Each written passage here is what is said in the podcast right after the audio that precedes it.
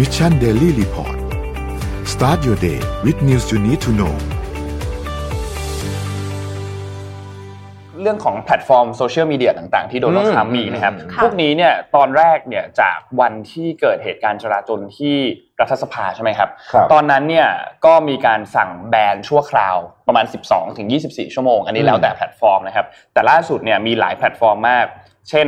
Twitter เองก็ออกมาระงับ Account ถาวรแล้วถาวรก็คือไม่มีกำหนดว่าจะมีการปลดแบนอีกครั้งหนึ่งเนี่ยเมื่อไหร่นะครับอืมซึ่งรู้สึกว่า Facebook กับ Instagram แล้วก็ YouTube เนี่ยก็จะทำคล้ายๆ กันเหมือนกันใช่ครับก็คือมีการระงับถาวรนะครับ โดยที่ไม่มีกำหนดว่าจะปลดเมื่อไหร่นะครับ ตอนนี้มันลามไปถึงพวกล่าล่าสุดได้ข่าวว่า Spotify เขาจะเขาจะแบน Spotify ด้วยเหรอครับเออใช่เพราะว่า Spotify ก็เป็นแพลตฟอร์มที่สามารถเล่นมีเดียที่เราผลิตเองได้ เช่นครับ พอดแคสต์อย่างนี้ใช่ไหมฮะเอ่อก็ก็มีแนวโน้มว่าจะโดนด้วยเหมือนกัน ทีนี้ต้องบอกว่าคือถ้าเล่าเรื่องนี้เนี่ยมันมันมีมันมีหลายสตอรี่เราเดี๋ยวค่อยๆเสริมๆกันไปแล้วกันนะครับครับระหว่างที่ Twitter ซึ่งเป็นโซเชียลมีเดียหลักของทรัมป์เนี่ยถูกปลดแบนแป๊บหนึ่งก่อนจะกลับไปแบนอีกรอบหนึ่งตอนแรกแบนไปก่อนใช่ไหมแล้วถูกปลดแบนไปแป๊บหนึ่งเนี่ยนะครับทรัมป์เขาทวีตอันนี้ออกมาฮะภาพ T4 ซึ่งอันนี้แหละเป็นอันที่ทำให้ทวิตเตอร์ตัดสินใจแบนยาวต่อเลยเนี่ยนะฮะครับ ก็ลักษณะ เนี่ยลักษณะเป็นอะถ้าถ้าถ้าพูดภาษาเราเข้าใจง่ายอาจจะบอกว่าเป็นการเลือกข้างชัดเจนค่ะว่าแบบจะจะสนับสนุนใครแล้วก็เอ่อแล้วก็ไม่ ต้องใช้คำว่าอะไรอะคือเหมือนกับไม่พูดออกมาว่าสิ่งที่เกิดขึ้นที่ Capitol Hill เนี่ยเป็นเป็นเป็นสิ่งที่ไม่ควรเกิดขึ้นชัดๆอะเนาะครับ คืออันนี้ครับ ออกมาแป๊บหนึ่งนี้เป็นทวิตเก่านะฮะคือคือจากเขาเก่าเดิมที่ถูกแบนไปเนี่ยนะฮะแล้วก็เอ่อต้องบอกว่ามันก็สร้างความอึดอัดใจให้กับคนพอสมควรนะฮะอืมทีนี้ผมมีพอพอพอพอทวิตอันเนี้ยอันนี้คือเรียลโดนัลด์ทรัมป์ใช่ไหมที่ถูกแบนนะนะครัฮะบแต่ว่าอย่าลืมว่าเขายังมีเด็กอีกเขาหนึ่ง Potus นะฮะอ่าคือโพ Potus ตัสนะฮะซึ่งซึ่งก็ก็เป็นอันนี้เหมือนกัน T5 นะ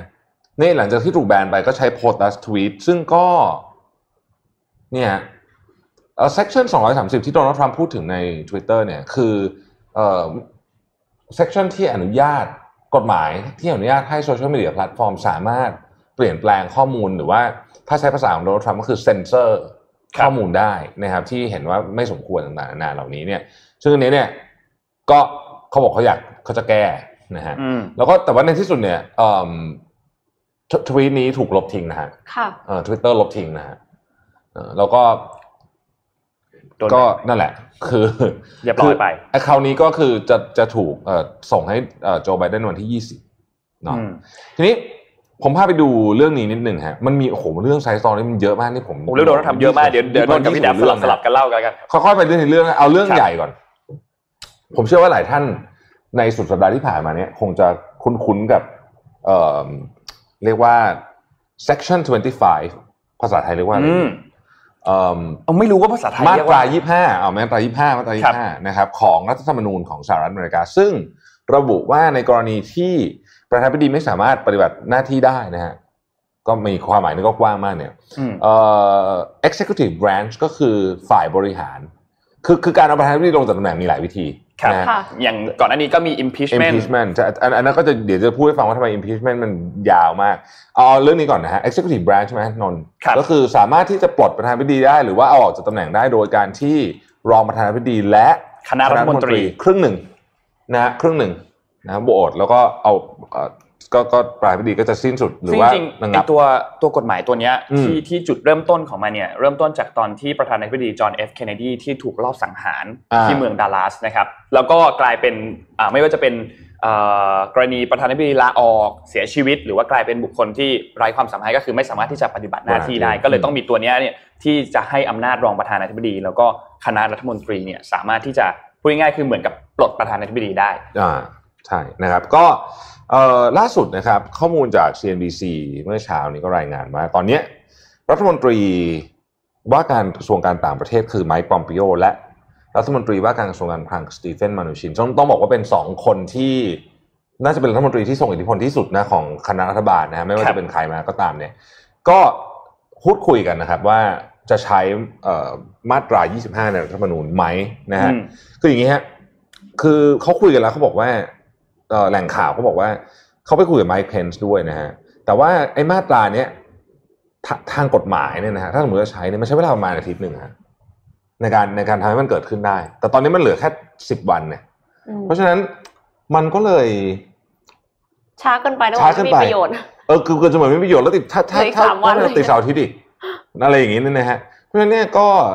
ก็ก็ก็คาดว่าน่าจะอืมน่าจะไม่ได้ใช้น่าจะไม่ได้ใช้ เหตุผลนั่นคือข้อหนึ่งนะครับ อันที่สองเนี่ยมันมีประเด็นนี้ด้วยครับในคณะรัฐมนตรีตอนนี้เนี่ยของสหรัฐอเมริกาเนี่ยมันมีอยู่สามคนนะครับที่เป็น acting ก็คือรักษาการอะ ทีเนี้ยพอเป็นรักษาการปุ๊บเนี่ย คือมันไม่ชัดว่าสรุปว่าโหวตได้ไหมด้วยอืมคืออาจจะไปถูกเหมือนกับเขาใช้คำว่าไปถูกฟ้องร้องฟ้องศาลปกครองอะเหมือนกับอ่าด้านเราอะภายหลังได้ว่าครับว่าเฮ้ยมันผิดกฎผิดกฎหมาย ไม่ครัไม่บชอบด้วยกฎหมายนะฮะนั่นคืออันที่สองอันที่สามเนี่ย ก็ รัฐมนตรีหลายคนเขาก็บอกว่า เอ๊ะการที่จะไปบังคับให้ไปเอาทรัมป์ออกที่รอนเหลือสิบวันเนี่ย มันจะยิ่งไปทำให้คนที่สนับสนุนทรัมป์เนี่ยอืมโมโหมากขึ้นหรือเปล่าอืมแล้วจะกลายเป็นทรัมป์จะกลายเป็นฮีโร่หรือเปล่าคือเขาเขาเขากลัวว่าเหตุการณ์นี้จะกลายเป็นเหตุการณ์ที่เป็นน้ำพึ่งหยดเดียวกลับมาอีกรอบหนึ่งนึกออกไหมผมว่าครับเออเหมือนมันสงบไปแล้วแล้วไปทำอย่างนี้ปุ๊บก็เลยกลายเป็นเหตุของการประท้วงมากขึ้นนะครับ ซึ่งส่วนตัวแล้วผมรู้สึกว่าข้อเนี้ยเป็นข้อที่น่าเป็นห่วงที่สุดนะใช่ครับคือคือเหมือนกับไป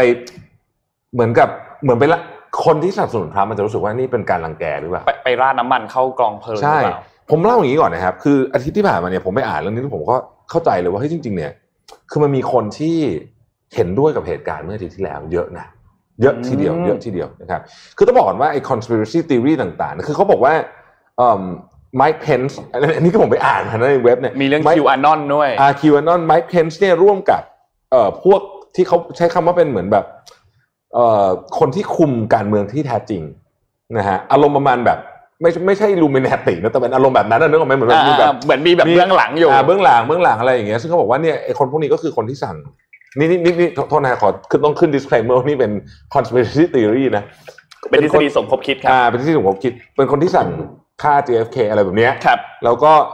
ต้องการที่จะเหมือนกับทำรัฐประหารทรัมป์อืมโดยโดยไมค์เพนซ์เป็นคน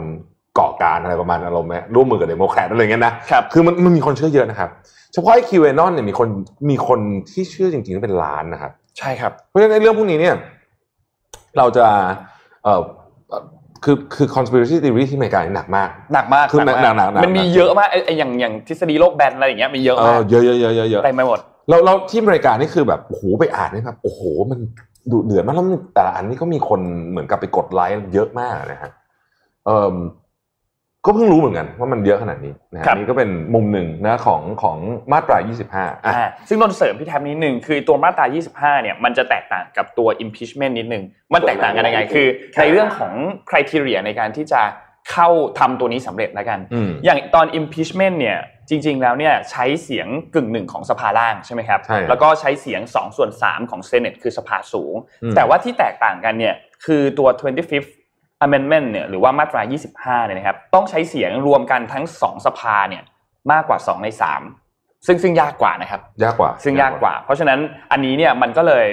ไม่แปลกใจเลยว่าทำไมไม่เคยมีประธานาธิบดีคนไหนเลย ที่เคยถูกใช้มาตรา 25 เนี่ยทำการถอดถอนตัวประธานาธิบดีมาก่อนนะครับอืมแต่ว่าเนี่ยน่าสนใจเพราะว่าถ้าหากว่าถูกประกาศให้เป็นบุคคลไร้ความสามารถเดี๋ยวพูดง่ายๆก็คือโดนมาตรา 25 ไปแล้วเนี่ยอืมจะทำให้ ไม่สามารถที่จะกลับมาปฏิบัติหน้าที่ในฐานะประธานาธิบดีได้อีกเลยพูดง่ายๆก็คือไม่สามารถสมัครรับเลือกตั้งปี 2024 ได้ ถูกต้องครับนั่นเอง ซึ่งประเด็นเนี้ยน่าจะเป็นเรื่องที่คนอืมพูดถึงมากกว่าอืมด้วยซ้ำนะมากกว่าการเอาลงตอนนี้ด้วยซ้ำอ่าทีนี้เนี่ยเมื่อสัปดาห์ที่แล้วเนี่ยนะครับสสเดโมแครตเนี่ยจำนวน 160 คนเนี่ยได้มีการร่วมลงชื่อในยติที่จะ เตรียมยื่นถอดถอนแล้วด้วยอืมนะครับแต่ยื่นถอดถอนอันนี้เป็น impeachment นะครับเป็นเหมือนกับ impeachment ในปี 2019 ที่ตอนนั้นเนี่ยโดนัลด์ทรัมป์โดนยื่น impeachment มาก่อนอ่าอันนี้ถือว่าเป็นครั้งที่2แล้วในครับตำแหน่งของเขาที่จริง ๆ แล้วการโดนยื่น impeachment เนี่ยต้องบอกว่าไม่ใช่เรื่องแปลกนะ เพราะว่าประธานาธิบดีแทบทุกคน เคยถูกยื่น impeachment แต่ว่าขั้นตอนจะถูกสำเร็จไปไกลเหมือนกับที่โดนัลด์ทรัมป์เคยโดนในปี 2019 หรือเปล่าเนี่ย อันนี้แล้วแต่คนอ่านนะครับ ส่วนใหญ่มันจะมักจะไม่ผ่านตั้งแต่สเตอ่าจส่วนใหญ่จะแรกส่วนใหญ่จะไม่ผ่านตั้งแต่แรกแล้ว แต่ว่าต้องบอกว่า คือมันคล้ายๆกับอภิปรายไม่ไว้วางใจอะอืมคือฝ่ายค้านก็เตรียมจะเล็งจะอภิปรายอยู่แล้วอะใช่แทบจะตลอดเวลาอยู่แล้ว ถ้ามีประเด็นอะไรขึ้นมาอืมนะครับ อันนี้ก็เลยเป็นอีกครั้งหนึ่งที่ก็เป็นประเด็นเกี่ยวกับเรื่องของความวุ่นวายที่เกิดขึ้นในรัฐสภาอืมก็โยงมาในเรื่องของการที่จะ ยื่นถอดถอนโดนัลด์ทรัมป์อีกครั้งหนึ่งมิชชันเดลี่รีพอร์ต